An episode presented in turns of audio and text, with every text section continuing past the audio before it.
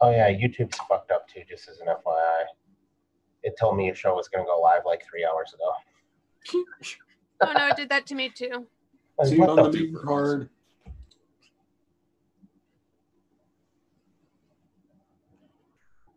Hilarious.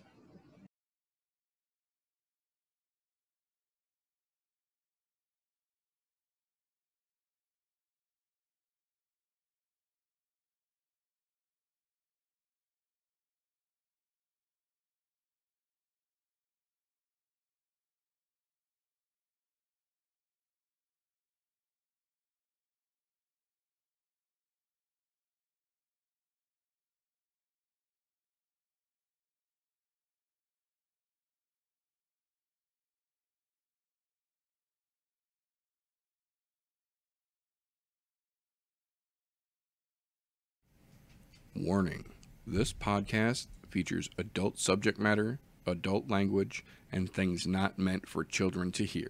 Viewer discretion is advised. You've been warned.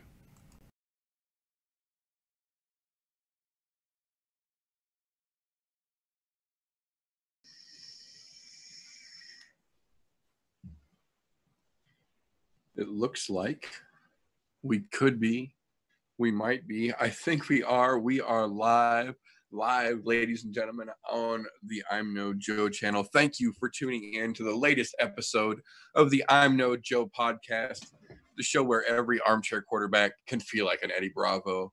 Today, like most days, I have got a plethora of information and a couple of wonderful folks to go over it with in all things combat sports and MMA related. So, before we jump right into it here, first and foremost, I want to take a moment and thank my brother from another mother, my Wednesday night homeboy, and my combat shit talking compatriot, the one and only Golf TV. How the fuck are you doing, brother?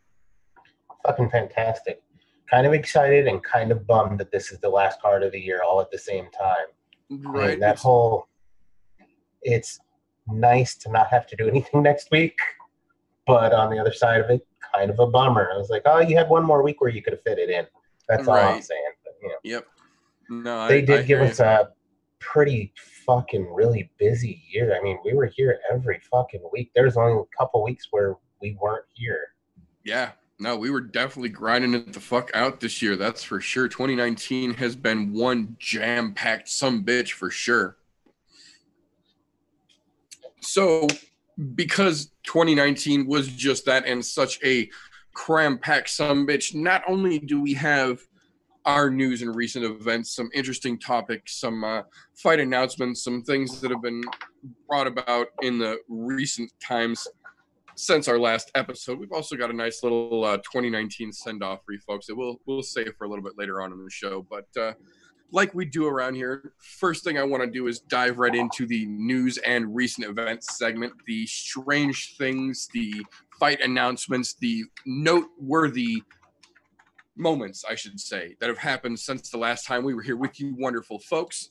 So, right off the top, um, I'm going to go right into it here. Literal breaking news. This has actually just come about within the last 20 minutes, literally ooh, hot off the presses. Um, as of today, Henry Triple Cringe Cejudo has officially been stripped of the men's 125 pound belt. He will retain his 135 pound belt, assuming he defends it within 2020. But the 125 pound belt has officially been stripped. Uh, Joseph Benavidez and Deiveson Figueiredo will fight for that men's 125 pound belt on my anniversary of all days, February 29th. So that card just got very interesting, and everyone is absolutely going to want to see what the true future of the flyweight division really is going to have in store for us here, because that is going to be a spectacular fight, belt or not. But knowing that it is for the belt now makes it that much juicier, in my opinion, and literally brings him back to uh, just a saggy pair of double C's now. I was gonna say that was gonna be my next comment is do we finally get away from the triple cringe Hudo? Yeah, no, it's just a saggy, sad pair of double C's that uh, everybody gets to laugh at as we watch him go through his mid-career crisis. Floppy. Oh, fuck Henry. But moving along from that shit-tastic news, uh, we did have some very interesting news come about over the last week. Um, the one, the only Sakuraba himself was officially inducted into the UFC Hall of Fame. Um, if you have not seen it yet, I absolutely encourage everyone to go to the UFC's Instagram page, and they've got a video of Dana actually presenting Sakuraba with the the very nice blazer that the, the folks get when they get nominated, and he didn't know how to react to it. It's so fucking genuine, and it's so fucking beautiful to see a guy that literally helped put combat sports and MMA on the map still to this day be so fucking humble and so fucking gracious and i could not think of a better person to be nominated into that hall of fame and he legitimately did help build this sport into what it is today it makes me very happy to see him getting some acknowledgement for it From the ground up, that man was fucking phenomenal. You guys don't know who he is, if you're new to watching MMA, please do yourself a favor. Go back and watch. Go watch some old Pride, and you'll see what we're talking about. That dude was a fucking animal. Fight anybody, anywhere. monster yeah literally the definition of when and where that man should have coined the phrase send me location because he would take on anyone any weight any location any seven times a night if you let him he didn't care and he was a fucking animal start to finish he's one of the legit most badass of the badass very cool to have him in the ufc hall of fame now. Um couple of interesting interesting announcements here from over this last weekend. Um, the quintet ultra event that team ufc actually won. We go over that in my uh, what did i say episode. Um, quick caveat real quick. Um, i just found out about an hour and a half ago that the what did i say episode from mixer this last weekend was scheduled to auto upload to this channel Tuesday, like they generally do. And for some reason, it did not this week. So after we finish going live tonight, I will actually throw that one up there as well. So if you guys didn't get a chance to catch that here on YouTube and you're looking for that, that will be there. It is also still live over on the Mixer channel as well. Link in the description. Um, but Team UFC won the Quintet Ultra five mount five grappling event over the weekend. And during the process of this five on five tournament style elimination, um, match, Cub Swanson, in the process of a very nasty heel hook, turned one way, and the gentleman he was wrestling with turned the other way, and he actually tore his ACL and the meniscus in his knee. Um, is expected to be undergoing surgery tomorrow, most likely out for at the very least the first half of 2020, potentially the whole year, depending on how the surgery and the subsequent following rehab and PT go. Um, best wishes to Cub Swanson. He's, you know, was legitimately just trying to start and make another run for it and look, you know, pretty fucking capable. And that happens, and you never want to hear that. So that oh. absolutely sucks, and we definitely want to wish him a speedy recovery on that.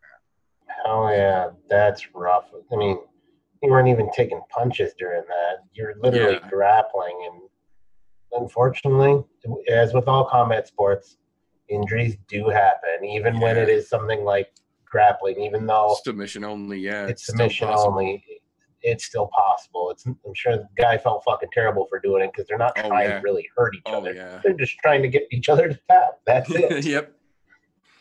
No, it was it was rough. You if, if you see the uh the replay, literally as the he grabs the guy grabs the heel hook on him, Cub goes to roll one way as the guy goes the other way, and instantly you see Cub lean back and dude, let's go, and Cub Swanson rolls face down on the mat and just like is slamming it and not moving, and that leg is straightened out, and dude immediately calls for the paramedics to come over and get him. It's oh it's it's rough. So uh absolutely fucking speedy recovery wishes for him. Um interesting little um move along from there. After that was over, there was a, a subsequent re- uh release, I guess it would be, from the ESPN MMA of Dana White talking backstage about, you know, literally what's next now that 245 is over. The final pay per view of the year is done. Um, the the card for this weekend that we've already we're going to talk about here in a little bit has already been set. Any replacements that we'll talk about were were made and set in stone. Things were ready to go. So, you know, what are we looking at next? Um, the two things that uh, Dana says he is looking forward to now is obviously everyone that just got their injuries and there were some injuries from uh, UFC 245 will have to heal up and then you know discuss these plans. But prospectively going forward, he's looking most at two fights to line up. Um, one is he says the only thing he can see going forward for that division right now is Colby Covington versus Tyron Woodley being the next big matchup there, which I think is absolutely a spectacular idea. And we actually talked about that a, a, couple episodes back. That was one of the things that we thought would make a very interesting follow up fight should Colby lose this. And it looks like Dana seems to uh, agree at least somewhat with what we were thinking.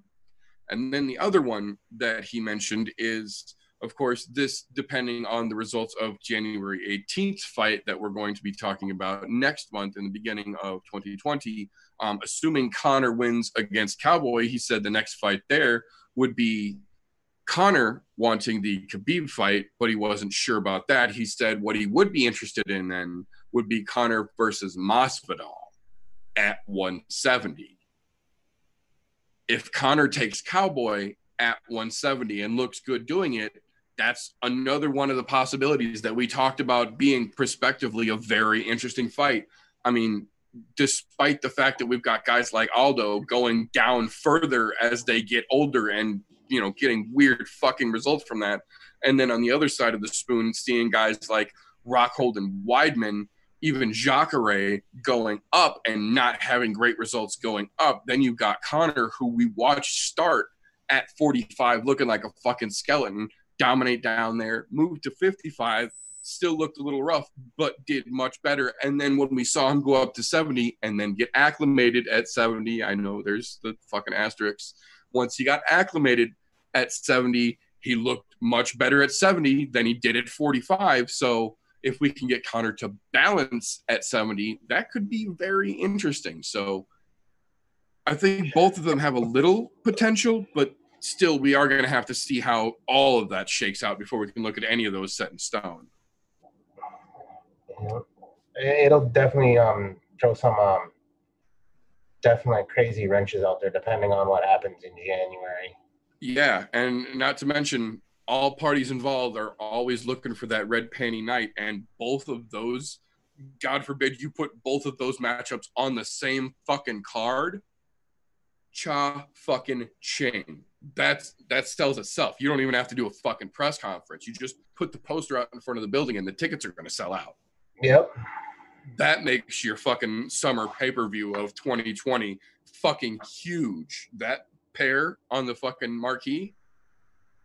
Oof, oof, I say that'd be hard to top. so, another not fight announcement that we're going to go over real quick before I get into the small avalanche of fight announcements that have happened in the last week. Um, made official yesterday afternoon. Two interesting little stories. The first one, Justin Gaethje went out of his way and spent nearly $2,000 to wipe clear two different schools in the Denver area's student lunch debts. Paid off all of the student lunch debts from two different Denver area high schools. Hat the fuck off to you for that, sir. That is a pretty fucking cool thing. And uh, ironically, somehow didn't make it to Ariel Helwani's honorable mention show this week. But I thought that Change. I would take a moment and mention it here on my show because good the fuck on you. Like doing for the kids is one of those things that I will always advocate for. I don't care how much of an asshole that person is. When you're doing shit for the kids and solely for the kids, I'll tip my fucking cat to you. That's that's a good one for him, I'd say. That's fantastic because you know what? I remember growing up there. Sometimes when we were poor and lunch money wasn't always there, so we were in that red in those red numbers before doing shit like that that helps a lot of people out you're not just helping the kid you're helping the family even though Absolutely. you're doing it for the kid Absolutely. And the fact that he thought to do something like that when there's literally so many different options that a fighter could do if they wanted to do some charity, thinking to do something grassroots, as it were, like that, I absolutely commend. So Hell very yeah. good on you. Um, after that, we had a, uh, a pair of very interesting announcements come out of the Bellator side of the MMA world here. Uh, the first one, another ugh, inducing kind of announcement here. Um, we did find out that Neiman Gracie is going to be out of this coming weekend's UFC, or excuse me, UFC, Bellator 236 card. Uh, he broke his hand at there's just there's no way. Um, he absolutely broke it way too close to the fight to even consider carrying on. So they did have to pull him out. Um, again, speedy recovery wishes to him on that one. Um, they have not announced if they are going to keep that fight on the card or if they are going to drop that and then subsequently take care of the other fighter. We will have to see um, come this Saturday. Um, but the other fight, uh, non-fight announcement from the Bellator side of the house was a very interesting and a controversial one that is kind of not getting as much publicity in the MMA journalism world as I thought it was going to, and as I think it kind of deserves, just because of the strange ripple effect this is going to have in all different organizations in the MMA world, as it were. Um, Rory MacDonald, the Red Queen himself, has officially let his free agency with Bellator go and has signed on with the PFL organization to take place in the 2020 season, going after their million dollar contract, um, presumably to be fighting at welterweight. So um, there is going to be a strange nose shaped hole in the Bellator roster and a new one placed over into the PFL organization for the 2020 season. We'll have to see how that plays out in both of those organizations. And, you know, there's not really any early predictions on where it's going to go either way, but it's definitely interesting to see someone of Rory's name value, I guess would be the right phrase, willing to make a, a, secondary jump now here, not just from the UFC over to Bellator, but now from Bellator over to PFL. Uh, says he wants to be fighting for another 10 years and that he thinks that the PFL is going to be the place he's going to be able to do that. So that's a little bit of a weird one, but it's definitely going to have some effects in multiple organizations now, just depending either way on how he does, whether he goes in and gets crushed or whether he goes in and, and you know takes the million and starts to become a dominant force over in the PFL, that's going to have repercussions in, in multiple different organizations now. I'm kind of interested to see how that's going to play out. You know, for me, that was a that's a strong move by the PFL, though. Right? A Absolutely. Fucking really strong arm move. Look, a lot of people slept on Rory. He handled himself very well at Bellator. Very well. Yep. I mean, just his resume over there speaks for itself. And now the PFL picking him up and throwing him right into that mix. There's a lot of fighters in that weight class over there that need to be worried. Yeah, absolutely. Because that million dollars a year guaranteed is a lot of money. Plus, he's over there without a Reebok contract, so all the sponsors, you know, get to follow him. That money is is there to be made if you can dominate the PFL, million guaranteed per division. So I don't know. Could be very Right. interesting. And he's going to get a lot of airtime because that's all on ESPN. Yes, it is. Yes, it is. That puts him back in front of a very large audience, much bigger than Bellator could have given him. So it'll be interesting to see how that one plays out as well. Um, from there, we will dive into the uh, small mountain of fight announcements that have happened here. Um, the first one I want to go over, we actually were kind of hinting at a couple of episodes ago, and they actually announced it while we were live during the last episode. And I saw it after we went off the air and was just kicking myself. I didn't get a chance to announce it then. But damn it, I'm going to announce it now. Um, Jairzinho Rozenstruik versus Francis Ngannou, March 28th on the Ohio card. Title and title contender eliminator. Um, so says Dana White. Winner of that one is going to be the next guy to get a crack at the belt, depending on whether Stipe DC3 happens or not. If they do, then obviously they will be next. If not, then whoever wins this is going after Stipe for that belt next. And either way, this is going to be a very, very interesting fight as well because these dudes are both fucking gigantic heavyweights with absolute ridiculous power. And I think one of the main differences here is Jairzinho was a world class kickboxer heavyweight before he came over to MMA, whereas Francis started in the boxing side and then transitioned into MMA. So it's it's going to be an interesting combination to see how the two of these giant fucking powerhouses match up. And if there's a possibility of we see that Lewis and Ngannou matchup when we've got two gigantic heavyweights coming in, is Francis going to get gun shy again, or are we going to see some crazy shit go down between these two? You know, I'm I'm kind of torn on how that fight's going to end up going. I mean, look at what Rozenstruik just did. Yeah, that man's look, got scary power, dude. He's got some scary power. Granted, he was he wasn't dominating that fight though either. No, not really. And Overeem looked good up until that point. I mean, fuck, he had the fight won until that point in my eyes. But damn close, yeah. At in, any rate, he's going up an entire different level because Ngannou's at a way higher level than what Overeem is. And that's yeah. no disrespect to Overeem at all.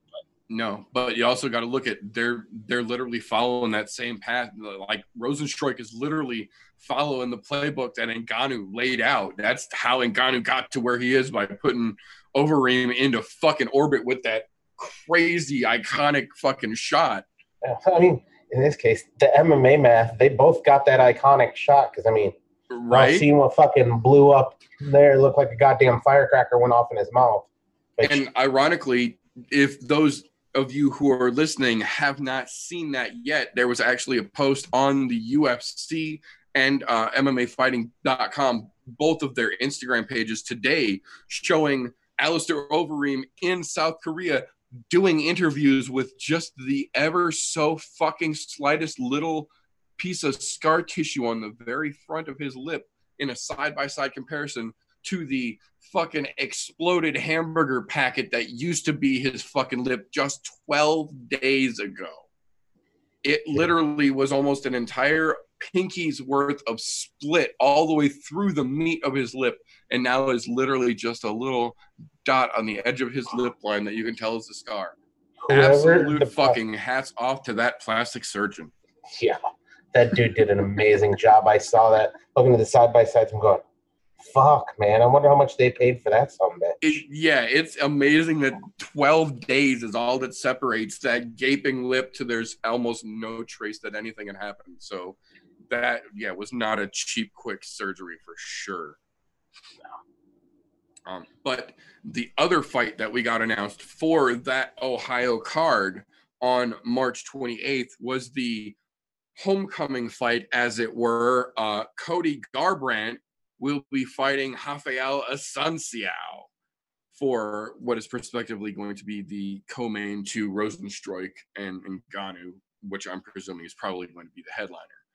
Um, but either way, Ohio card just got very, very interesting with that pair latched onto them.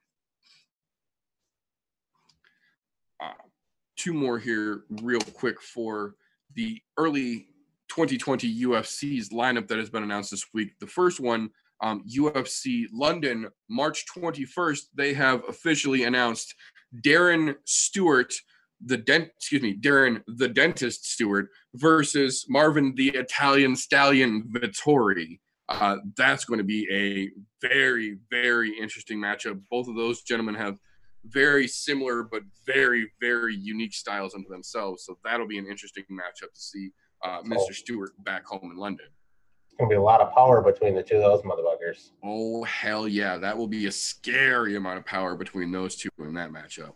Um, and then the other announcement that they made just the day before yesterday for the February 29th card um, at 145 pounds, Megan Anderson versus the debut of the uh, Sukan that is to be her next victim to get Megan her title shot, uh, Norma Dumont. Um, apologies in advance to Miss Dumont for having this have to happen to you on your debut, but it quite literally looks like they're setting up Megan Anderson to wreck this soup can and then Holly home her into the next title shot that Amanda Nunes has already said she wants at 145, has already said that it looks like it's most likely going to be Megan Anderson. So this is one of those pretty transparent step building moves that the UFC is making to kind of spoon feed Amanda another shot because there's six now to be seven women in the ladies featherweight division of the UFC. You know, that's a tough one for me to even know that they're doing that to her. Look, I like Megan Anderson. Wonderful personality. Uh, I won't say she's the greatest fighter out there, but She's, She's she's, good. not the worst. Yeah, she's, She's not, not bad.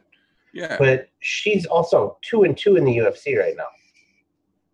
At this point, there is no reason why you beat a soup can and get a fucking title shot. It, look, I get it. That division's not very deep, so it's pretty much just drop the names in a hat and pull one, and somebody gets a title shot. That's about the best you can do. I get it, but at least make her fight fucking Holly Holm or something, you know? Well, and that's the thing right now with you know, in general, the the women's side of the the UFC house really isn't getting what I feel the the attention it deserves right now. Not necessarily from the fans, but but from the UFC itself. You see, they're constantly churning in new guys in all the division on the UFC side of the house, whereas. You look over on the ladies' side, and Joanna just went to a decision with Michelle Waterson, who was ranked number eight at the time, I believe and then is now getting another title shot against Zhang Weili that doesn't make any fucking sense. And then we've got the Megan Anderson getting set up against the soup can for a debut that they've already implicated is going to set her up for her title shot against Amanda, which doesn't make any sense either. And it's just like the only thing that you can actually count on being somewhat understandable in the UFC on the ladies' side right now is that even though Caitlin Chookagian really doesn't fucking deserve the shot that she's getting either, she's legitimately proven to be the number one contender at 125, and Valentina is going to reign there until they find a new Valentina, as far as I can tell. But at least Caitlin has legitimately worked her way up the rankings, and you can track back from her title shot she's getting coming up. Every fight she's been in has been a higher ranked opponent, and she has legitimately won those fights. She's not coasting in off, you know, seven decisions in a row to get a title shot like we're looking at some other contestants do. Yeah.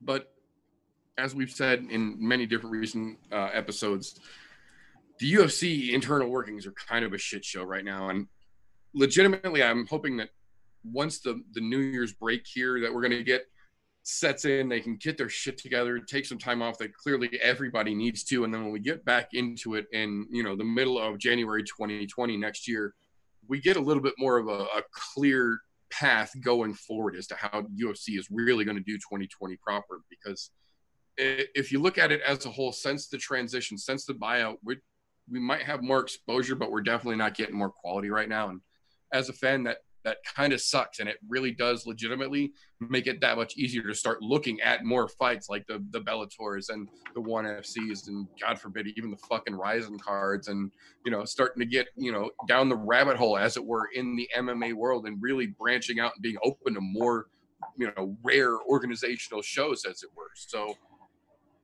I hope they get it together, but I'm I'm not going to hold my breath. You know, the amount of shows that they put on this year, I can understand where they've had a hard time keeping their shit together.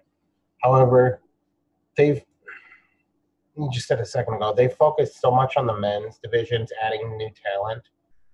Take some time, add some talent to these other women's weight classes. Look, there are plenty of women fighters out there. Yeah. Look, if you, you have to go do some dirty backhanded shit, there's some good fighters over in fucking Bellator. There's good fighters in PFL that I've seen that could at least shake the division up a little bit. I'm not saying they're Yeah. going to be champions, Create but some fucking waves for crying out yeah, you need to have, for fuck's sakes, uh, the 145 pound division. You need more than 77 fucking 10 fighters in it. Get 25 fighters that are there, so that way there is a good little mix up.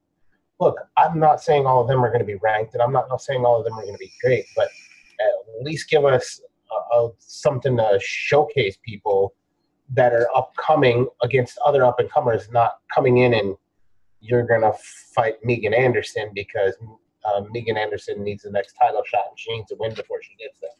Yep. You know that kind of shit.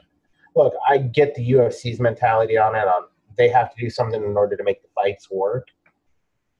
If you're gonna do that, just bring the other fucking fighters in. The fights will come together. That's what happened with the men's divisions. When this sport first started, there wasn't a lot of fucking different fighters. You- Well, you and there back- wasn't rankings back then. Rankings weren't even a fucking thing in the early days. It was, do you want to fight? Can we be about the same size by the time fight day gets here? Cool, fucking A. Let's sign the contract and do it then. Yeah, and, and that was it. Now that there are the rankings there, it's not hard to add those extra fighters in. If look, do your normal fucking two or three strikes and you're out. You lose twice, you lose three, whatever, you're gone. Fuck it.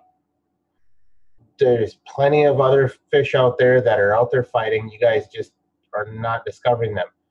In fact, how many women fighters have you seen come from the contender series? I think two, Yeah. Not very And- fucking many. What, four seasons now? Yeah, and that's and like how four many seasons of contenders plus the Tuesday night contender series before that. Yeah. And how many fucking men have they tried to cram down our throats as the next greatest thing? I can. There was two on the last card alone. I think they've tried to put a dozen just in this year in 2019 in the contender series. Well, yeah, to cram it in.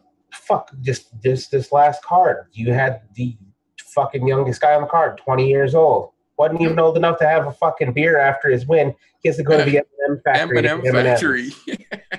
Look, I, I get it. He he had a good sense of humor about it, but he still Hey. sounded 16 years old. I'm saying, I'm Prop- sure there's some fucking women out there that are that age. right.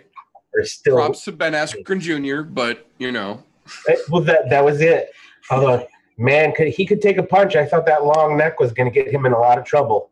I was very, it was legitimately that's and that's one of the things that I talk about on the What Did I Say show is that for a, a featherweight, he is six foot five and he wrapped around Daniel Teymur like a fucking legitimate boa constrictor from the side and had him in fairly good control when I thought he was really putting himself in danger with some of the shit that he was trying to do. But you know, props to him. He fucking earned that W for sure, man. Uh, You know, I being as I don't get to do that show, I just have to say this about him.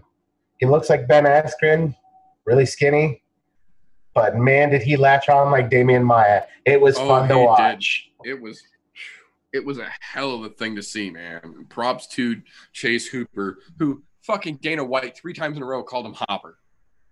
Yeah, fucking dick with ears. Dana Dana in the post-fight press conference for 245 for those of you who didn't see it literally mispronounced almost every single person on that card's name. And it's like this isn't one of those things where it's the first time he's seeing somebody's name. I'm talking about champions too. How many different ways can you say Amanda Nunez, Nunez, Nunez? Like he figures them all out. Same thing with Colby Usman, Usman, Colby Usman. Like it's it's headache inducing i fucking tell you sometimes just to listen to the ufc's shenanigans but oof, oof i say. Um, on from that idiot. yeah. Last uh, fight announcement i want to talk about real quick here. Um, just announced yesterday i think it's actually going to be very fucking interesting and i am definitely going to be watching. I encourage everyone else to as well um, on the February 15th card, the headline has just been added for BKFC 10 one Hector Lombard versus Joe Diesel Riggs in the main event over on the gloveless side of the combat sport world. That one is going to be one hell of a fucking banger for those of you who will be watching that one with us. But that is the last that I have of the news and recent events here. So that will bring us into the meat and potatoes, as it were, of this particular episode here. The card for this weekend's upcoming UFC 247, or not, excuse me, 247, UFC 165 Fight Night slash Busan, South Korea. the second freshest card we've got of the year. So we had to make it the second freshest episode we've got of the year. Welcome, my good friend here, Mr. Fresho 3, to the show, ladies and gentlemen. What's happening? What's happening? There's some dudes on some skids on this card. There is some interesting fights on this card for sure. I agree 100%. Yeah, there's going to be some people looking to looking to put on a show. Looking to put on a show on this one. So Absolutely. So I'm going to take just a second here um, for a little prelim talk here because we're just mainly going to focus on main card here. But there are a couple of just interesting, noteworthy things on the prelim card that I do want to mention real quick. Um, Dong Hyun Ma is an incredibly crazy, crazy young man, very zombie esque, maybe a little wiry, maybe a little more energetic than the zombie, even. Um, very, very interesting young up and comer here in the UFC side of things. Will be very interesting to watch him fighting another gentleman making his debut at 8 0. So, prospectively, could be some nice fireworks there. Um, but I do want to take just a second to mention the premier prelim fight, as it were. Uh, one Ciryl Gane versus Tanner Boser. Um, these are two very, very interesting prospects at heavyweight. Um, Ciryl Gane has got another one of those debatably earned slash unearned hype trains behind him, but he also has a very interesting highlight reel to go with that hype train. So um, I think even though Tanner Boser is one hell of a chin and a very powerful heavyweight, I think uh, Ciryl Gane has just a little bit too much of an edge, a little bit too much higher of a fight IQ, and a little bit more of a well-rounded game than uh, Mr. Boser here. So I do think that's definitely going to be an interesting fight to watch. But I think I, I'm anticipating a little bit of a clinic, as it were, from Mr. Gane. Um, but from there, we will move right on to the main course, as it were, uh, for the main card here. Um, the first fight, as it were, I would like to take a moment to mention here on this main card the Korean Superboy himself. How can you not talk about Duho Choi being on this first South Korean card? Um, Charles Jourdain is an interesting wrestler um, with some decent striking, but um, much like Dong Hyun Ma, Duho Choi is one of those very energetic, very bouncy younger prospects in the UFC coming out of the Asiatic chapter that they are starting to flock in now. Um, mm-hmm. I think Charles Jourdain is a damn good fighter unto himself, but I think Duho Choi is just too goddamn fast to be held down. And this is like Charles Jourdain, his two matches that uh, he's really gotten, really gotten in the UFC have been good examples of a really young, inexperienced prospect. The potential you can to see. really work on needs to really work on his defense and yeah, um, like he puts on good shows, but he there's just he's just he's you know he's not checking things. He's he's not paying attention to things. And the korean superboy is not someone to to practice your defense on. Like he will no. he, he will knock you the fuck out. He's going to expose the holes in your game real quick and real painfully yeah. Yeah. He's tough to yeah i mean i mean duho choi's tough to take down. He's he's energetic. He's all over the ring. His gas tank never runs out. Um it's it's a it's a rough fight for a young guy to take, you know. Fuck yeah, it is. Um, I give him mad respect, but yeah, take it, take it. Show me something, Charles Jourdain. Show right? Me. Yeah, this is this is absolutely a moment that Charles Jourdain could make a hell of a name for himself if he can do something spectacular here. Yeah. Otherwise, I think Superboy going to put on a fucking clinic on this young man. yeah, yeah. It's a good. It's a good, good good fight for Choi. Yeah, it, will be interesting to watch. That's for damn sure. It's going to be entertaining. I I honestly feel bad for Charles for taking this fight. I really do. If people have been sleeping a lot on fighters that are coming out of Korea, uh, Korea and Asia in general. As we've seen lately, there's been a large influx of them that are fucking amazing. Fuck yes. And look, any fighter that comes out of South Korea, they come in with a completely different mentality. Yeah. They are some tough motherfuckers over there. Yeah. Very pre- very precise. A lot of them are Very really really precise strikers, Yeah. which is it's beautiful to watch. In uh, hell, just in their normal everyday aspects of life, they're very precise in what they're doing. Yeah.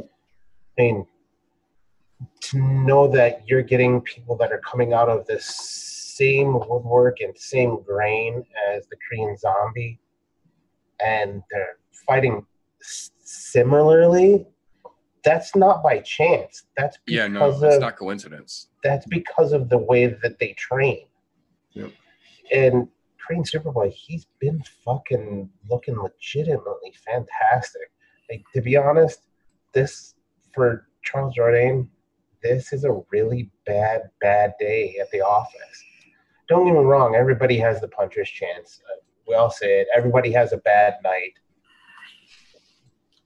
Charles Jourdain's going to have to bring his A plus homework in for this one, and pray to God that he studied for the test because this is not going to be an easy one. You, you're not getting two plus two on this. You're not doing long division. Um, you, you're starting to do physics problems at this level now. Like the, It's- the only way I see Jordan taking this is he takes it to the ground and works him on the ground. Like he's a he's I a he's a he's a better all around fighter. I will give Yeah. that to Jordan. He's a better all around fighter, but his defense isn't there. Uh, I agree. The problem with Jordan is he's so goddamn rough because he's so green behind the ears. Yeah. He's not polished at all in any one specific area. Right. He's got a good all around game, but that's how you can tell he's a prospect. He's Yeah. so rough around the edges that Yeah. it's hard to give him the benefit of the doubt in a situation like this. As much as I would like to say, yeah, I think it could go your way, mm, mm, just from seeing what we've seen in the Korean Superboy, I don't think that's going to happen. Yeah. Well, we'll find out come fucking early Saturday morning, you know. That's right. That's right. Way early Saturday morning. For those who Early. are not aware, the uh, main card for this South Korea uh, UFC fight night, and I use the word night in uh, air quotes here, main card starts at 4 a.m. Central Time Saturday morning.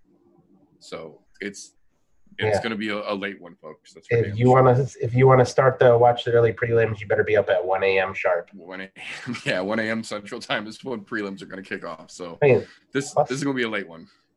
The plus side, I think the early prelims, those were on, um, I think they were on ESPN if I remember. Yeah, so Uh, I believe so. Yeah. yeah, 1 a.m. if you want to watch early prelims, go ahead. They'll be on ESPN, guys. I Or didn't- nothing else on. Watch it later when they do a replay, probably Saturday night. Yeah. No shit. Saturday evening for Sports Center recaps. That's it. Oh, but uh, from there, um, I'm going to get to a point here before we jump into the uh, the the co and the main, where us more hardcore fans can can take a step back here and kind of catch our breath, as it were, have a vape, as some of us like to do, and uh, let the show get a little less uh, aggressive to a certain degree, um, a little less hardcore, bring it down to a little more friendly aspect, as it were, take things a little more casual and bring our casual corner into play and bring in our favorite casual to help us do that. The one and only Miss Lumi, if we can find her in the mist over there. Your casual got it. only did the main card. This is the main okay. card. This is the I, main I card. didn't do the co-main event. I just Oh, just the main event. Oh, just the main event. Yeah, no, that's that's Get into fine the main well. event then. Let's can- do this. can- yeah, you can go right. wing it. The little bit that I did look up on Volkan, I thought he was going to be Russian. Turns out he's Swiss. Yes, So Dutch. he's the only person I looked up. So I'll go for him as long as he's not a douchebag. Rooting for him. Fuck it. No fucks. and then- Ozdemir's Ozdemir's a good dude. Cool. Cool. Wish he was Russian though. Really wish he was Russian. I was looking forward to a badass. Anywho, so Frankie versus Chan Sung Jung, Yep, Korean zombie. Yep. Just Korean Korean zombie. zombie. Korean zombie. So I started looking up Frankie Edgar. Never actually went into that because I just saw how brutal Korean Zombie was. And then I had to I had to verify the name of Korean Zombie because I was like that motherfucker better be knocking people out and turning them into zombies or he better be borderline zombie and still swinging. Luckily, it's because he's borderline zombie and still swinging. So, that works. So of course I'm going to go for him because I like the violence, especially the tickle fights variety. Zombie can I bring the know violence wanna- for you for it'd sure. Be, it'd be very, very fearsome and precise tickles if you tickle Right. the Korean zombie. yeah. Like you would, you would be going for your tickle, and then he would be underneath you, tickling the underside of your jaw. Maybe, maybe, just maybe, he'll accept my tickle fight if he ever comes out with a cool T-shirt. You never know. You think you got the overhand tickle? You're coming over him with the overhand tickle. Next thing you know, he's got you in a guillotine tickle. Yep. So I want to. I see some balls get tickled. But we leave that to the people before the ring when they just start tapping people's cocks, just like, hey, That's right. yeah, That's right. It's, it's the casuals input. The the the Swiss dude and zombie dude. well thought out. Very nice. Much appreciated, ma'am. Thank you very much for your casual contribution here. We appreciate that. No problem. Have fun. So, moving along from the casuality section of the show here, that will bring us into the potatoes section, the nice julienne side dish to our interesting main event here. One Volkan, no time Ozdemir versus Alexander Rakic. Now, this is a very, very interesting 205 matchup because we have seen Ozdemir go from relative nobody to title contender to possibly falling out of fashion. And now we've got a nice little kind of resurgence starting potentially with Ozdemir. But the problem with that is this young man named Rakic, who is coming fresh off of an absolute fucking nightmare knockout of OSP, where he just fucking flatlined that gentleman in very, very dominant fashion looked very clean the match through. So it's not going to be an easy situation here. We've got a situation where both of these very, very prospective, great light heavyweights here kind of have to use one another in this situation. One of those, you know, throw a tiger against a tiger and whoever wins gets a stake kind of thing. Um, neither one of these gentlemen, I feel, are, are going to be really detrimented by a loss here. I think this is one of the rare situations where whether you win or lose, as long as the match is decent, both of these gentlemen still stand to benefit from this fight, specifically because it's a co-main event and they're going to have that much more eyes on them. Um, I think both of these guys come in with a very, very interesting skill set to help them get their point across and get their game plan initiated. But I feel like Rakic in this situation, being the younger fighter, having just a little bit more early hunger um, versus Ozdemir, who's kind of been around the block and is coming back for his second pass here. Um, I think that young hunger might be just a little bit too much here. I don't think it's going to be an easy fight by any stretch of the imagination, but I also don't see this fight going to the judges. I think either late first round, early second round. I think we see Mr. Rakic uh, excuse me, catch that Ozdemir chin and no time to stay awake. I think we get a Rakic victory on the co-main here. This is one of those ones where I think it's. I, I agree. I agree to a point that that um, Ozdemir doesn't really have a whole lot to lose at this point. Like, Right. You know what you're getting. You know he's going to put on a good show. You can throw him in. You can throw him in a match. But I mean, is he ready to be a stepping stone type guy? Does he think he's ready to be a stepping stone type guy? Right. I don't I don't think at this point in his career that he think that he sees himself as that. I think he sees himself as a contender. So I I see him go I see I see balls to the wall. Like how long? Uh, you know, is he gonna? I I I could see this being a. I could see this being fight of the night. Honestly, Yeah, it's Just got people potential go- for just going for it. Just just a young guy that really he's he's on his way up. He needs someone to step over. Here you go. Here's your That's shot. hell of a name. You got a guy. it You got a guy yeah. who says, "I'm not a stepping stone." Fuck you. So I think this could be fight of the night. I agree. I agree completely. That's definitely potential there. Yeah. I mean, the only other the only other fight that I could see being kind of fight of the night type thing would be the uh, the uh, Park versus uh, Barriault fight. Right. Which yeah, that, that which right there, absolutely has that right there has potential to perspective. be fight of the night because those two those two dudes do give no fucks and they're just going to they're going to try and punch each other in the face as many times as they can.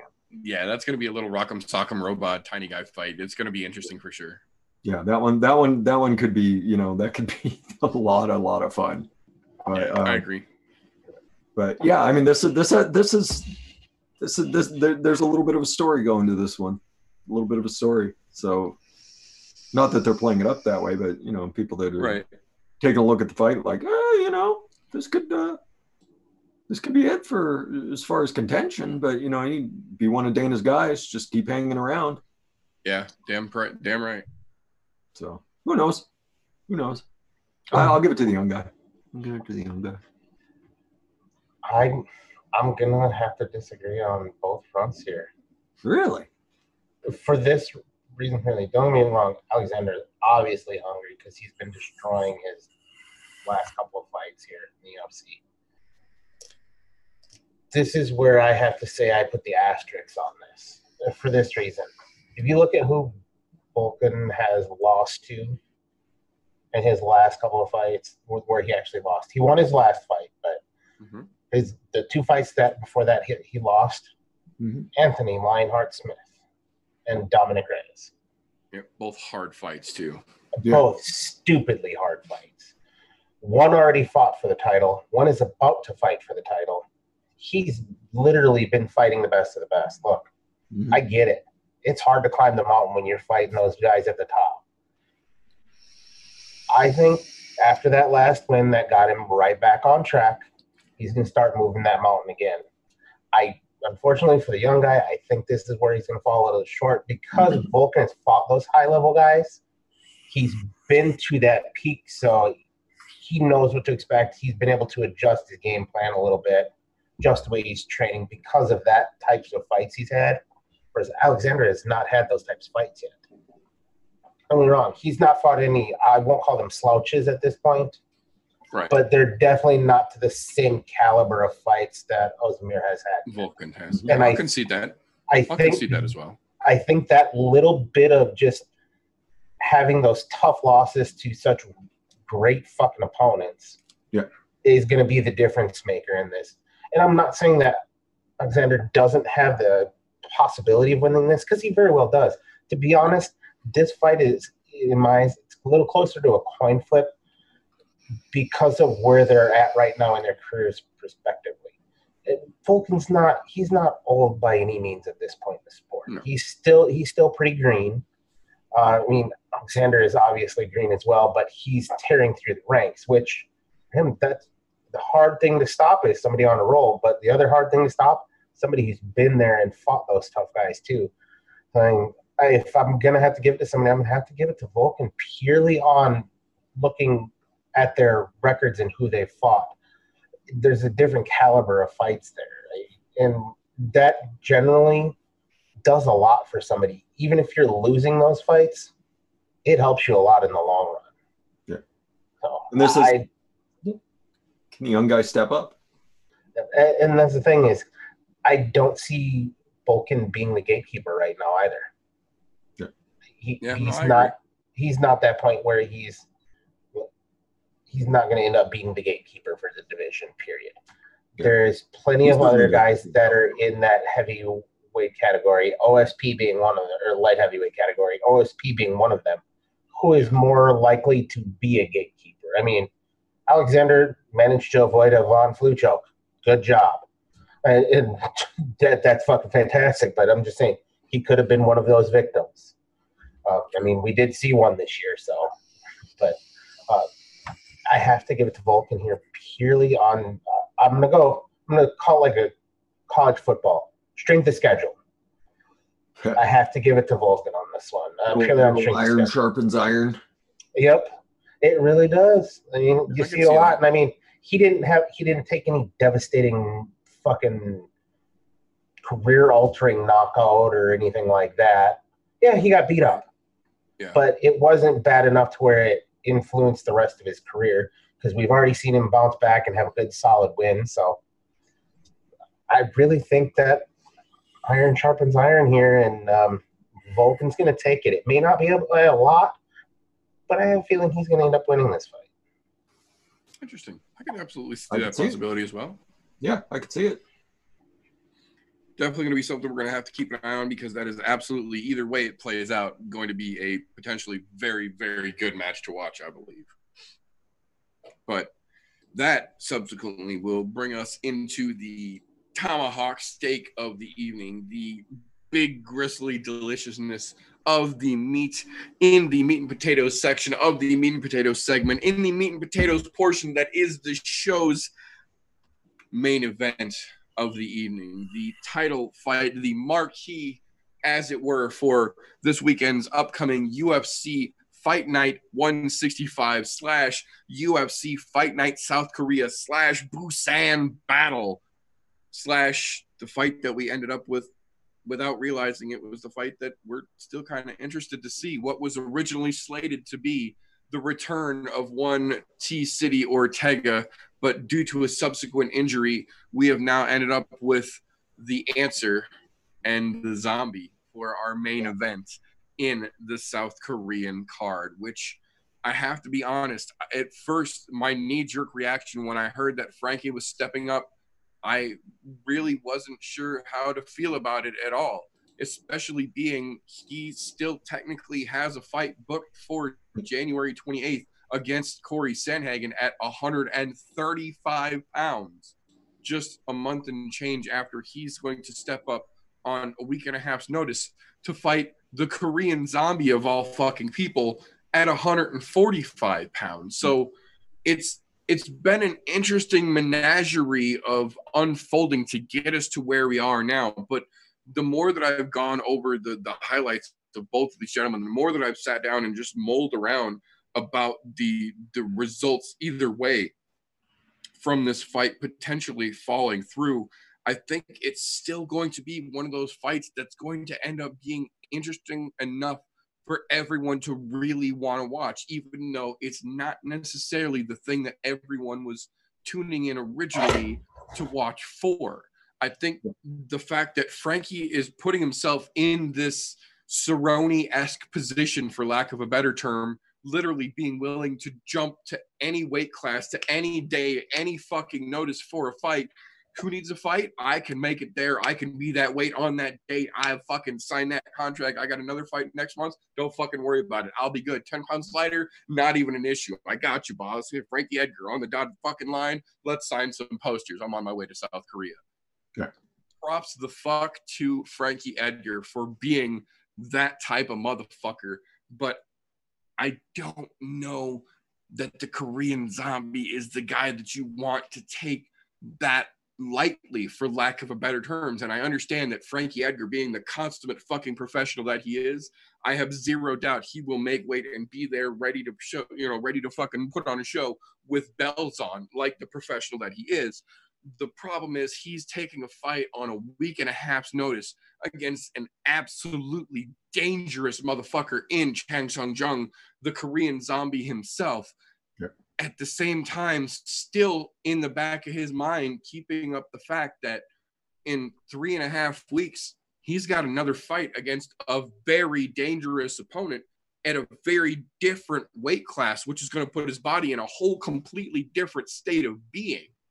And that's a very serious thing that you have to take into consideration. Not that I don't have all the faith in the world in Frankie Edgar still being a legitimate badass, but can you be that much of a badass at 145 pounds while still having to consciously split your brain and keep in the back of it you have a fight in three weeks against another very dangerous, very different fighter in a very different weight class that your body will have to reacclimate for.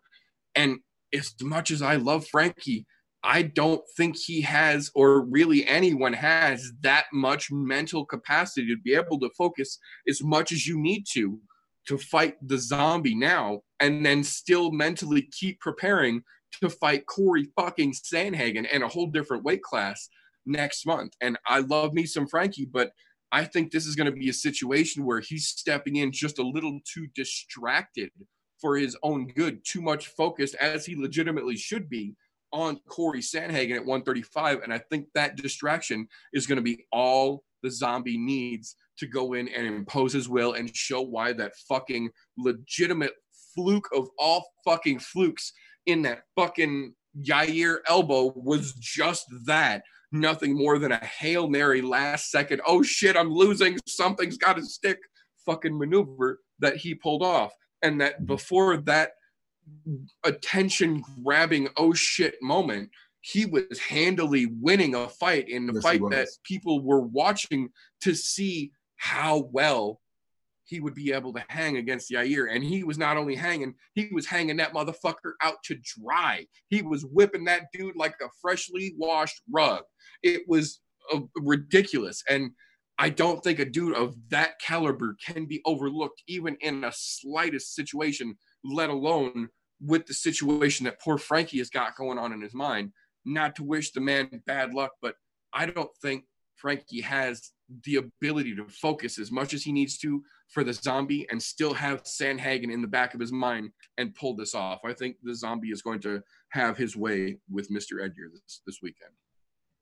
Yeah, and I see I see a uh, six month medical suspension sitting on Dana's desk right now with Frankie Yeah. Edgar's name all over it. Yeah, I don't I don't Um, think the, the Sandhagen fight's gonna make it after this. No, no. So they'll be looking for someone else to fill in against Sandhagen. Um, which I mean, it's it's interesting. Um, I kind of get why Frankie Edgar would do this. Like he's like, wait a minute, if I maybe if I take out the Korean zombie, I can get a shot. Right? Puts himself back into contention Yeah, puts himself back into contention after taking his loss. You know, that's it's it's it makes sense. It makes sense why he would take this fight. Um, even you know, even against a guy like this, I mean, he's fought he's fought people similar. He hasn't Yeah, fought absolutely. this guy, but he's fought people similar in the past and had success. Um, you know, there's always a there's always the puncher's chance. There's always the grappler's chance. Um, Edgar's definitely a better grappler than the Korean zombie is. I'll say that for him. But the thing about the Korean zombie, he's, he's almost impossible to take down. He's another one of those dudes. He's like a Yeah. like seventy five percent of the time he stuffs it. So yeah, three out of four times you take a shot at him, he's to stuff it. Yep. And you know, Edgar Edgar's not that good of a grappler. He's a good grappler. He's not that good. He's not a dude who's going to take down take down someone who's un, untakeable. Um, you're you're running into he's running into a brick wall, and I think he I get why he's doing it. I get it. You know, it's a, fight purse. It puts me back in contention. There's also you know there's all sorts of factors going on that you know Frankie Edgar has to take in has to take into account, and I totally I totally get it. I totally get why you would take this fight. Um, it's like all right, you know, this is this is a bad motherfucker, but I think I've got a I think I've got a shot at him. I'll take Yeah. it. I'll take it, Dana. Yeah, sure. You, I'll take the purse, and we'll we'll see where things go. See where things go from here. I think he's. I think it's a. I don't think it's a particularly good fight to take short. I don't think. I don't think taking the Korean zombie on a short on a short fight is is a good idea in anybody's for anybody to do. Um, he's too per, he's too precise. He's too powerful. He's quick. His gas tank doesn't run out. He's another one of those dudes where it's just going to be. It's just he's he's fucking relentless. He's another one of those dudes that's fucking relentless. Like if he's not if he's not working you for a submission of some sort, he's gonna be working the legs. He's gonna be working the body. He's gonna do whatever whatever the fuck it takes to win a fight. And he's precise. And that's the thing. That's the thing about watching watching the zombie. That's that's always fun. It's like he's always just he's just always just measuring that spot. He's picking his he's picking his spots, and then all of a sudden, poof, or he's got you locked into something crazy, and you're like, whoa, I did not see that one coming. And it took a fucking hail mary. It took a fucking hail mary to take the dude out. Yes. And you know he's got to be. You know he's got to be pissed off about that. and he's in his and he, and he's in. It's not not hometown, but it, you know, he's in the in front of the home audience. Yeah, debut South Korean show. He gets to headline. Yeah, Yeah, I, I he's got he's got he, he's gonna he's got something to prove. And I, I poor Frankie Edgar. I love Frankie Edgar. You, you got to give him you got to give him all the credit in the world for showing up and taking this fight. Fuck yeah. Like like I get why you're doing it, Frankie. I feel bad for probably what's coming. And like I said, Dana's got a six month medical suspension just sitting on his desk waiting to sign off on this shit. Like, like it's you know, maybe you get it back, maybe you get that maybe you promised him the shot back, you know, down the road too. yeah, could be. There's no telling what sort of what sort of what sort of word to God deals uh, uh, Dana White is is laying out for people. But Frankie Edgar, Frankie Edgar, thanks thanks for playing. I I I, I hope your consolation prize is worth it. Right. Well, uh, I don't even know where to start with this, except for um, first, I hope T City heals up quick, fast, and in a hurry, Absolutely. so we can see him back inside the cage again here soon. I'm still befuddled as to why the UFC, Dana, Shelby, and all of them would let Frankie take this fight or even offer it to him on short notice. Look, I get it. He's been kind of a company man. He has been kind of a Donald Cerrone when it comes to fights. You need a guy, yeah, I'm your guy. I'll fucking fight. And I love him for that because he always puts on a show. It doesn't matter who he's fighting. He'll he'll go and you literally have to fucking kill that man to put him away. There's only been one person who's actually knocked him out. That's the guy who had to pull out of the fight for injury. Yep. Yep. I'm just saying that's the only dude who's ever knocked him out. Do I think he's going to get knocked out here? No, not by any means. To be honest, this thing is going to go to a decision. I'm going to call it now. This is not going to be a, a short fight, not by any sense of the imagination. Frankie's been in fucking camp, albeit for Sandhagen. He's been in camp. So he's going to be trained. He's going to be in good shape. He's going to be ready to fight. Uh, on the one hand, I want to say, yeah, he's going to be able to um, compartmentalize not having to fight in a month versus fighting now. But we all know that's not the case because you were so heavily focused on your next opponent, as he should be, being as he is the consummate professional that he is. Right. And I've never seen him overlook anybody. Never. And take this on short notice with, I would say, arguably one of the toughest fighters in this division. Yeah, absolutely. I agree. That's that. a that's a that's a scary prospect to say, yeah, I'll do this on short notice. I'm saying they probably backed a dump truck full of money up to his house and dumped it in his pool, drained the pool out, dried it all off, and then counted it out for him after they did so. Hmm. Then refilled his pool. That's all I'm saying. There's no other reason to take this fight. Not when you had a fantastic fight lined up at 135. Look, you were dropping down a weight division.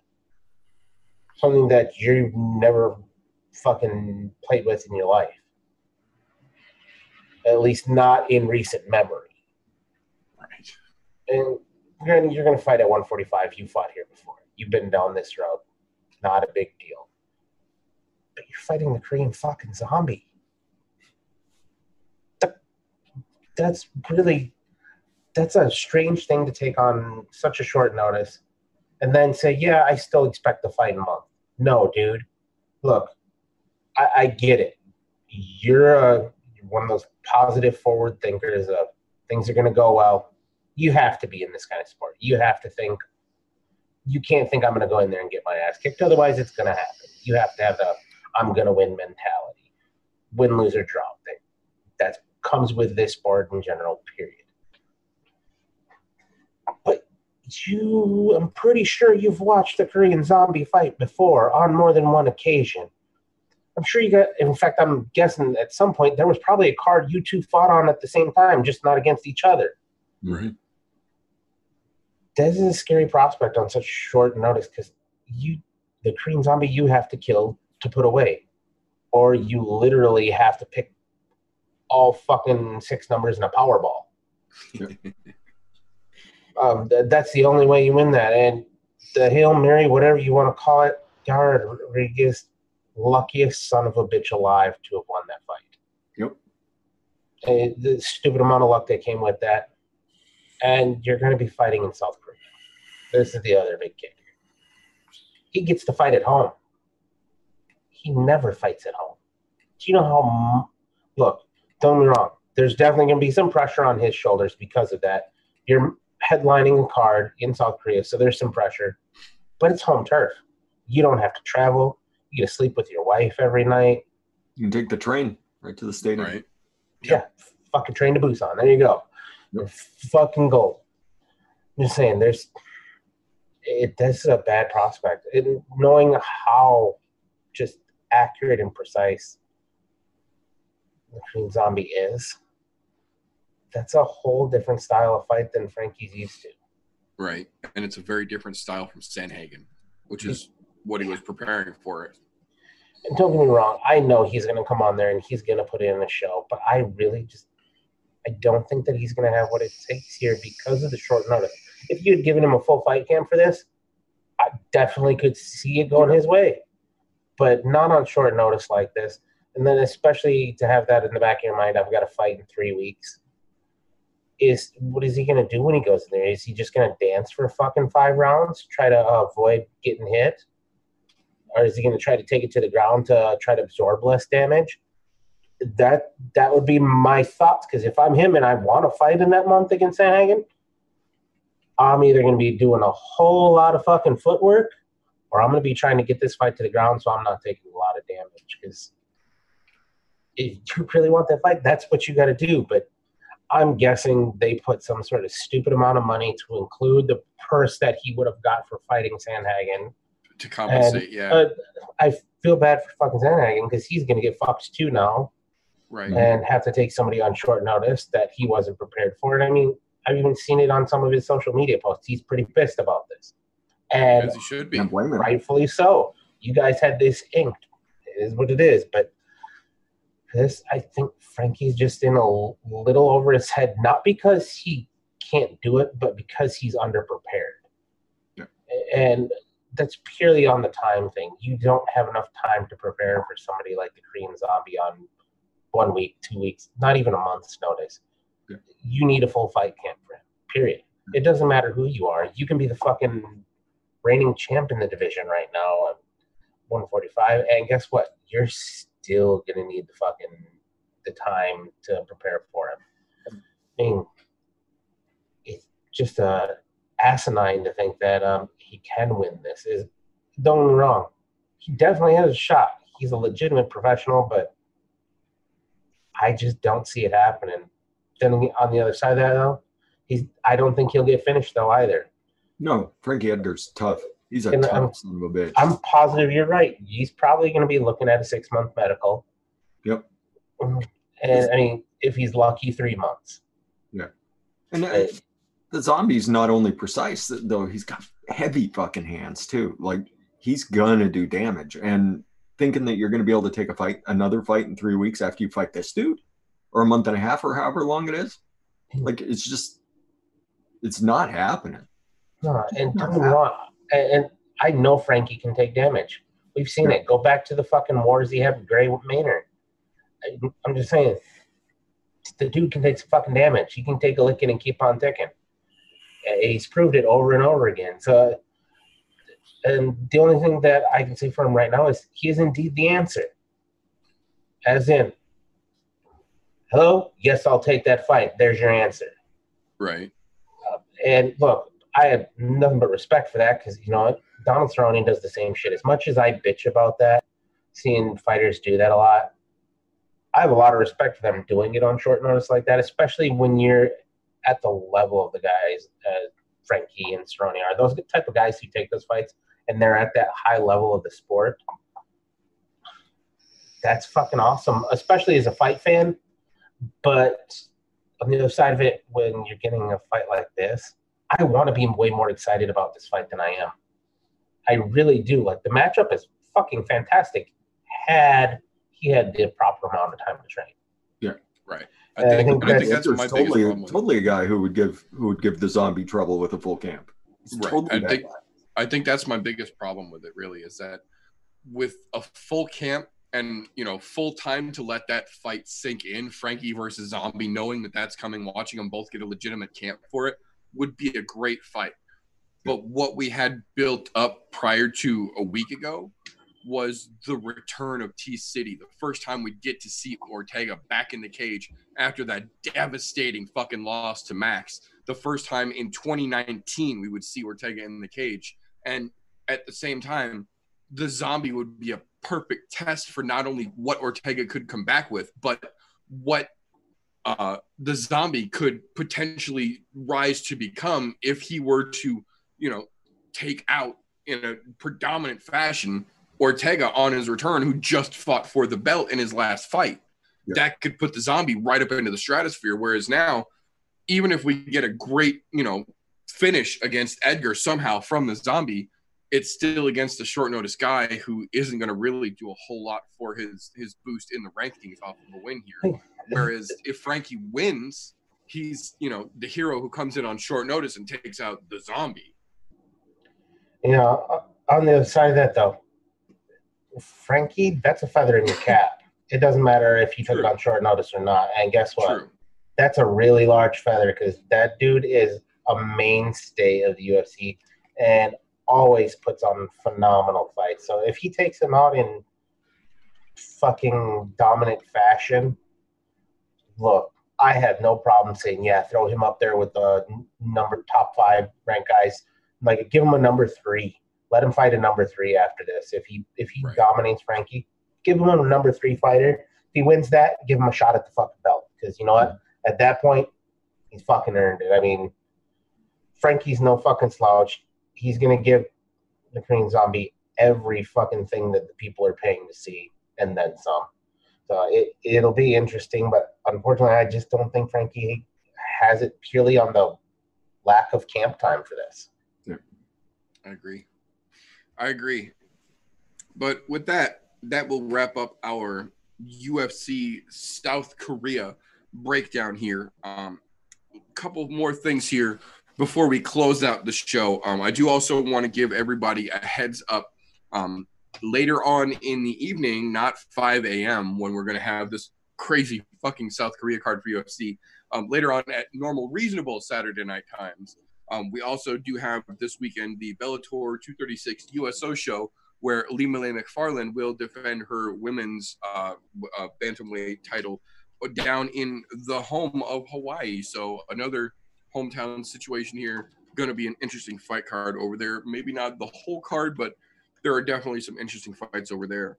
And then, even though this weekend is the last UFC card of 2019. Bellator isn't content. They are squeezing one more in. They will have Bellator 237, the final fight of Fedor versus Rampage Jackson on December 29th, as well as PFL having an actual New Year's Eve event if you are so inclined for punchy kicky while the ball be dropping. Uh, but other than that, there is one more little special thing that I wanted to do here. Um, and I'm absolutely thrilled to death that I've got uh, the wonderful Fresho 3 here for this one as well. Um, if the luminescent one would like to come back and give her casual take on it, she is more than welcome to. But I have a feeling she had not prepared for this segment in her casuality. Uh, but what I do want to do, since we had such a crazy fucking top to bottom 2019, be it Bellator, be it UFC, be it BKFC, be it Combat Jiu Jitsu, be it EBI, be it any one of the Quintet or Polaris events, the insanity that was the 2019 combat sports year had so many incredible ups and downs that before we close out the final I'm No Joe podcast of the 2019 year, I wanted to take just a moment here and uh, give everybody a chance to go over what they feel was either the the biggest or the best or the most influential the what they feel is their biggest fight from the 2019 year. And I'll, i'm going to hold out and I'll, I'll close it out but uh, i will let either one of you gentlemen go first whichever you would like to go. Go ahead golf i've got a couple of them here it was hard for me to narrow down and i've got some that y'all some of y'all may not agree with but um, this the first one I want to start with is my biggest dark horse that I think a lot of people will probably overlook on this, but it was one of my favorite fights of the year. Paul Felder, Edson Barboza too. Fuck yeah, Great that was a battle. That was that a was great a, fucking. That it was was a a great fucking fucking fantastic back and forth war. The decision could have went either way. Felder came away with it, but either way, that was one in my eyes one of the greatest fights of the fucking year. Those guys literally went to town with each other again, just as they did the first go around. Yep. And So to be honest- Barboza propi- or, uh, proposed the uh, commission to try and get the decision overturned. yeah, it was that fucking close. and look, I, I get it why you did it. At the same time, got to take the L. Yep. In my eyes, look, you won the first one. You won the second one. You know what that tells me? Eventually, all of us are going to win because we get to see a third one eventually. win that. Fuck yes, I am absolutely down at any point for a fucking trilogy in that run. Absolutely. And another one that I thought was a dark horse, albeit not a, it, it wasn't a decision. There was dominant victory there. Was um, Donald Cerrone and Alexander Hernandez. That was a great mm-hmm. fucking Alex fight the well. Great That was and Donald Cerrone there. That the was the emergence of Dad Cowboy. Yeah, because Alexander was giving him all he could handle at first, and then fucking Cerrone just comes back, Good beats night. break off, hits him with the head kick, and Set him up for it. Yeah. That was by far one of the other greatest fights I've seen this year, albeit it was only a round and a half or two rounds. Yeah. It was fucking fantastic to watch just to see how well that worked out. It was going one way and it looked like Cerrone was going to lose. Cerrone pulled his head out of his ass because he is a slow starter. That motherfucker is notoriously slow for starting. Yep. Kind of strange considering that guy does all kinds of other crazy shit. And you need to be quick witted, but hey, whatever. Uh, no, that that was definitely a tough one. Then uh, when you, you said fight of the year, I I stuck strictly with UFC. However, I do have to mention um, we have to go back and BKFC it as well. Um, Got to go back to the Artem Lobov, the goat. That first fight, fucking that that one is up there as well. But I did keep it to the UFC for my list, so that's just gonna be an honorable mention on my list because that was a fantastic fucking boxing match right there of the bare knuckle variety. Hell yeah. The other two that I have on my list, I I had a hard time swaying away from them as much as I wanted to, but because they were they were higher profile fights. The Paulo Costa Yoel Romero fight Yes. that was just an all out stand up bang out war. See who can punch harder. And you know what? As a fight fan, every once in a while, I like to see two fucking just yoked up motherfuckers swing at each other. That's it. Yeah. There's no more reason for me to say that, that was a fucking great fight other than they were literally trying to make each other's souls leave their bodies Yes, they And- were. it, it was just fantastic to watch. Uh, but what I had to say um, was probably the hands down one, as much as I don't want to, because I don't like one of the fighters at all in it. Yeah. Was the Israel Adesanya Kelvin Gastelum fight back in April? At least I think it was in April. And that was a beautiful war of attrition between the both of them. They both had their moments, and Israel finally fucking got it done there at the end, which then in turn led to where he's at now. But that one had one of the best ones. But to be honest, my quite favorite fight of the year out of all of those is still the Paul Felder Edson Barboza fight. I, I even over the Israel Adesanya Calvin Gastelum fight, even though that one had more implications as to what was going on in the division. That Paul Felder Barboza fight, though, that was that was by far my favorite fight of the year. Hmm. I Good list. yeah. I mean Bar- Barboza Felder was one of one of the be- one of the best fights of the year easily. Um, Fuck yeah. two equal dudes who respect the shit out of each other, just going back and forth. And Yeah, they they train in the same room. They were in the same fucking sauna for the weight cut and shit for that fight. Like that was the least animosity of any fucking fight of the year. yeah. and it was one of the yeah, it was one of the best easily. Yeah, and it was It one of just the back and best back fights. and forth. You never knew who you never knew in that fight who was going to win. Like I, I think Yeah. all I think all of us were sitting there like, I don't know. Yeah, no, I was slack jawed for that whole way. fucking fight. Yeah. But um, I think I, I, TJ brought up the fight. I mean, it's Israel, Israel uh, Adesanya versus uh, Kevin Gastelum. Um, I don't think that is just one of the best fights this year. I think that goes. I I would put it top fifteen fights of all time in the UFC. Um, I'll agree with that. and yeah, because it was it was two dudes that both of them came in with a strategy, and they stuck to it to the bitter fucking end. Like both of them were just both of them were just leveling shots, working their game, and you got to respect that. You got to respect that sort of fight where it's just it's technique versus technique. Who's yeah, like you could absolutely see it was a battle of game plans, and they were both sticking to their fucking game plan. And and they know it was you know they adapted their game plan as they as they went and you like every every round was just something a little different something a little different all of a sudden all of a sudden here's israel trying to lock in like a like a try or like a guillotine or you know i've been working headshots and i'm going to work body and now i'm coming back to that headshot for Gastelum. it's it was that's what that's what mixed martial arts is all about. The, the the varying styles and seeing seeing how they mesh and seeing how that fight just seeing just the tide of the fight working back and forth back and forth. Because you thought israel was down. Like he took he took a couple tumbles Oh, yeah, he took a he took some of the hardest shots of his career in Yeah. that fight.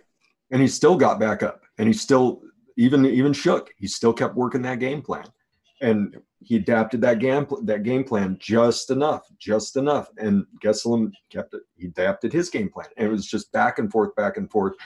Two amazing fighters two amazing fighters. Think what you will about the individuals but amazing fucking fighters. Just working their styles and and seeing that seeing how the game and seeing how their games just kept stepping up, stepping up, stepping up, stepping up, and it was just it was a beautiful fucking fight, beautiful fucking fight. Like I said, I I, I would put that top fifteen UFC all time, all time. That's that's how highly I think of that fight. So I, I can That- absolutely agree with that. that's Oh, my yeah. that's that's my thoughts on fight of the year. Very nice, very nice fight as well.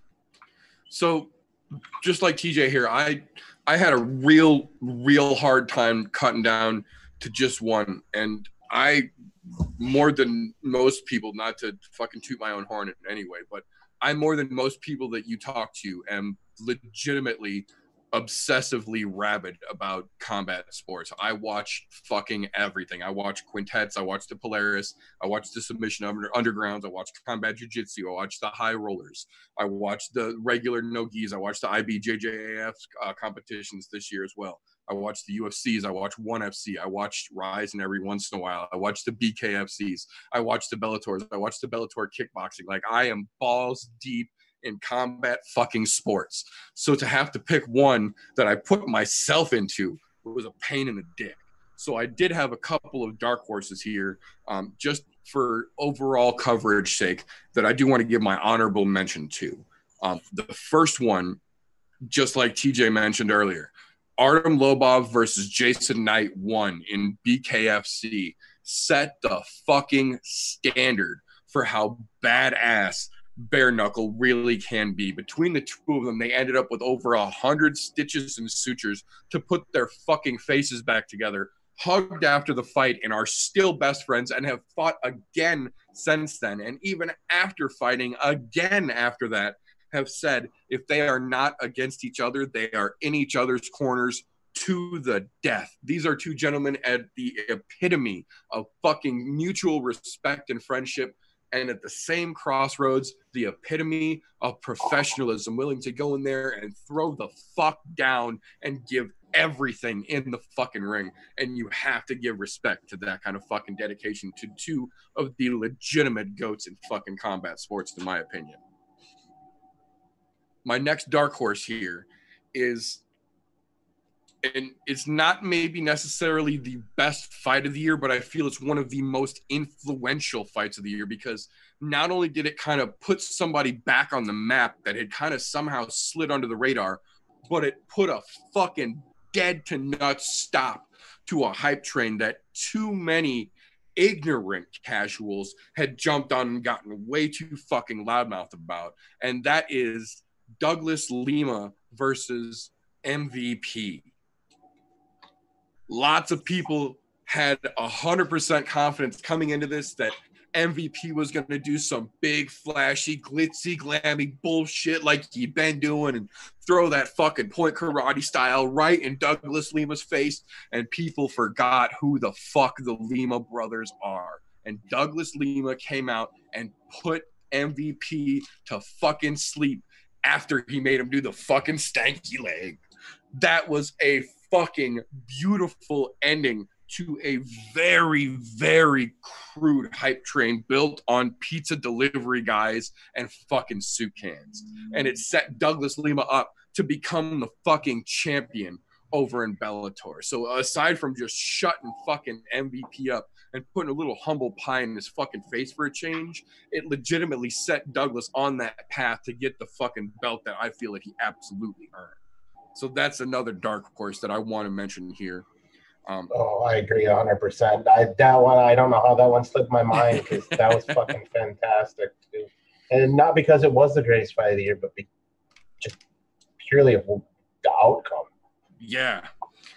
So then now when we come back to the UFC, which is, you know, obviously the main thing that we cover here, the thing that we talk about the most here, um, I had one dark horse that I think was very important for the year of 2019 overall, and actually is is carrying its influence in over to 2020.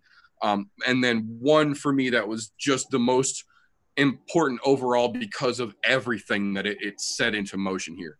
Um, my dark horse from the UFC most important fight, maybe not the biggest, maybe not the most happiest of results, but I feel one of the most influential fights of 2019 for the UFC is Rose Namajunas versus Jessica Andrade.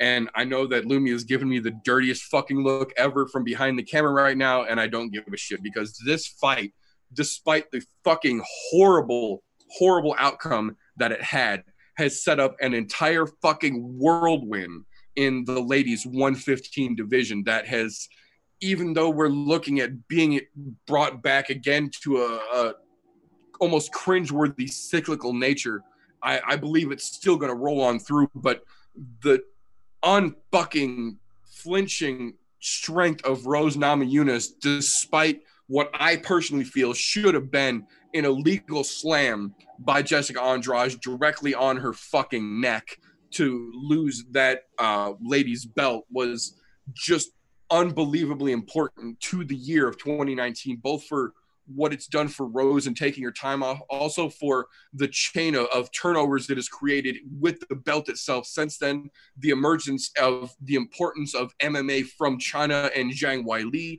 and now what we're getting ready to see coming up in the 2020 carryover of it in uh, Zhang Weili defending that 115 belt against its previous contender and you know namesake, arguably the strawweight belt, the strawweight queen herself. I use air quotes very strongly, Joanna, uh, Joanna Jędrzejczyk. So I don't agree with the fight. I don't agree with the outcome, but I feel that it's important enough of a fight in the year and the impacts that it's had that it has to be mentioned as well.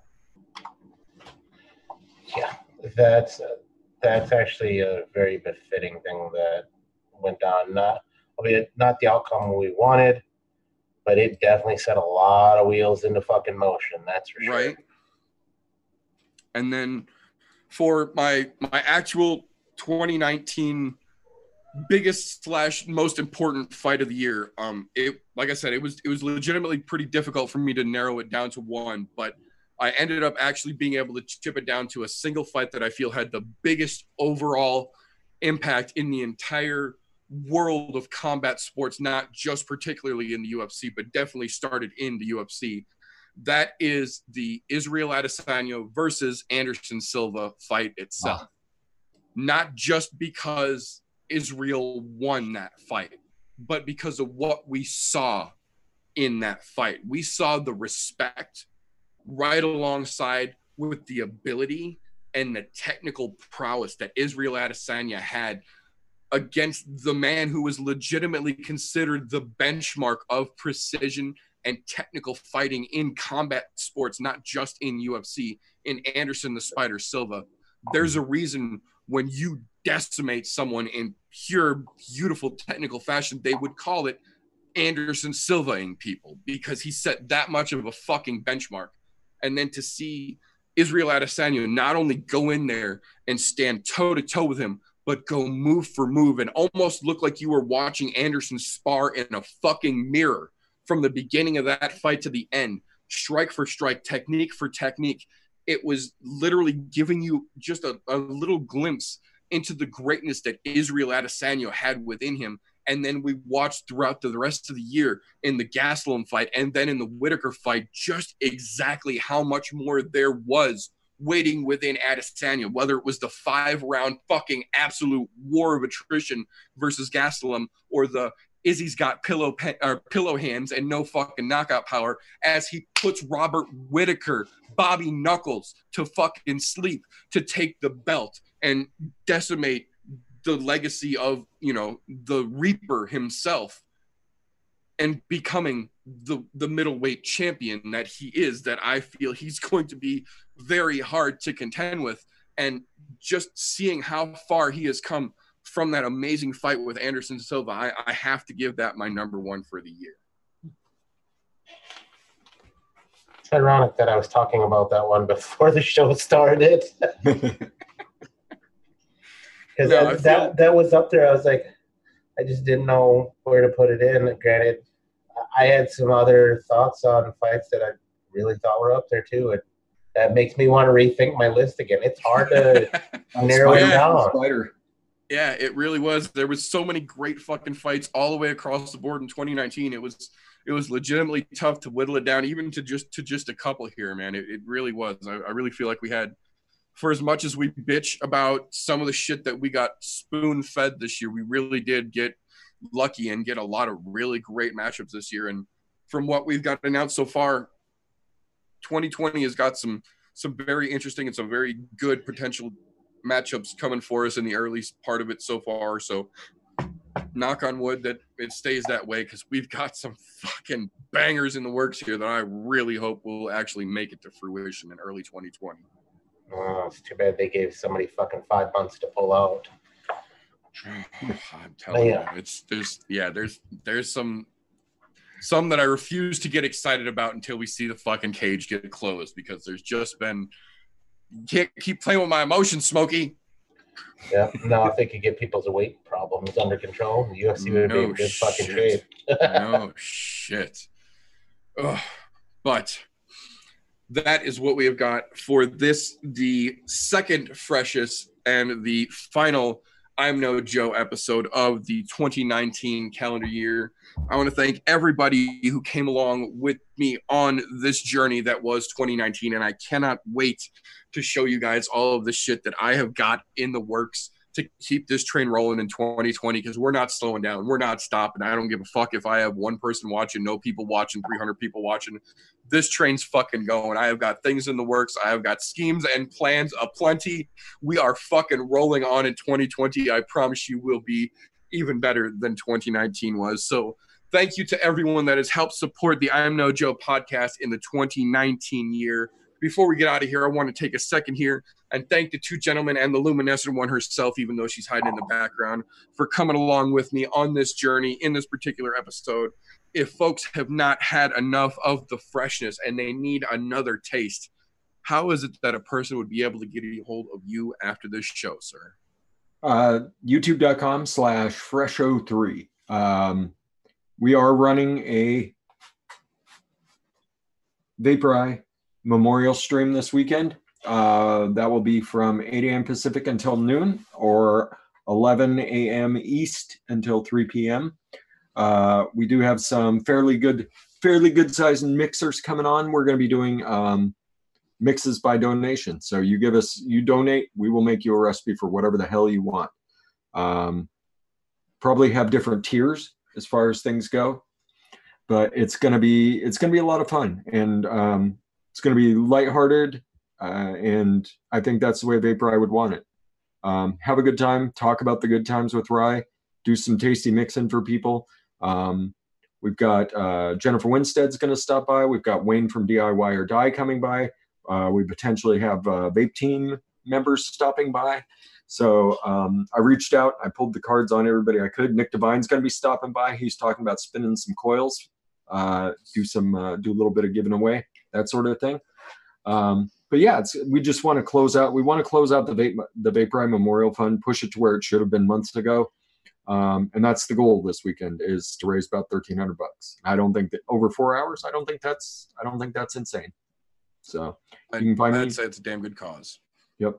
Yep. Vaporize family deserves, deserves the best, uh, because they lost the best. That's all I got. Yep, um, it's it's un unequivocal the the impact and the the the motivation that that Vapor I had on this channel. He is legitimately part of the reason why I do exactly what I do and why I wear this hat while I do it is to help remember that guy. He's the first episode of the TMI show. The reason that this channel is a, a thing, the reason I had the balls to pull the trigger on this is from the inspiration I got from that guy. So I, I absolutely encourage everybody to go over, give what you can. We lost the best, and his family deserves any help that we can give him. Yep. But uh, moving along from there, my my Wednesday night compatriot, my combat shit talking homeboy, if they have not had enough of your opinions and they need a little bit more of that Green Bay persona, we'll say, how would somebody go about getting a hold of you after the show, sir?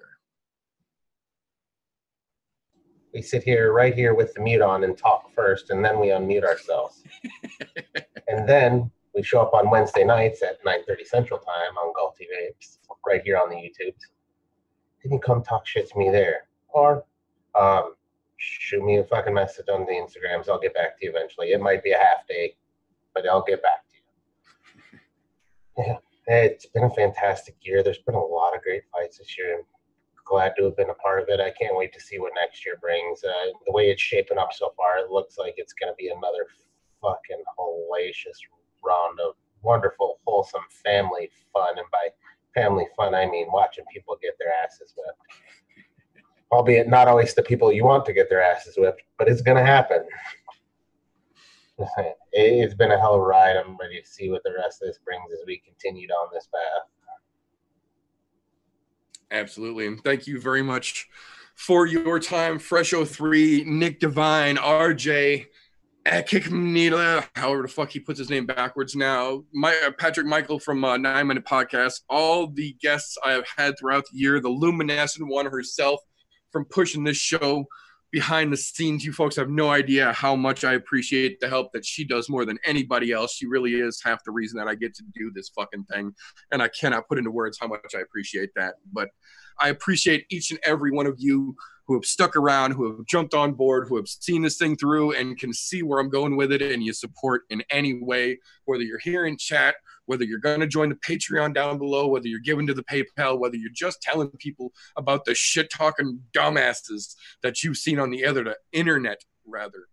Talking, doing our thing, whether you're giving us the thumbs up, whether you're giving us the thumbs down, I don't give a shit either way. If you're part of it, you're part of it, and I appreciate that. So, thank you to everyone who helped us bring this 2019 to a close. I will have one more What Did I Say show for the recaps before this year is out for all the goodies. Keep an eye over on Mixer and then subsequently later on on YouTube if it ever fucking works for me one of these days. But uh, this is the last I'm No Joe episode of the 2019 year. Thank you all for coming along. I will see you in 2020. And remember, don't let ignorance stop you. You can root for anything except Trump not getting impeached. too fucking little, too fucking late. Have a great night. Have a great year, folks.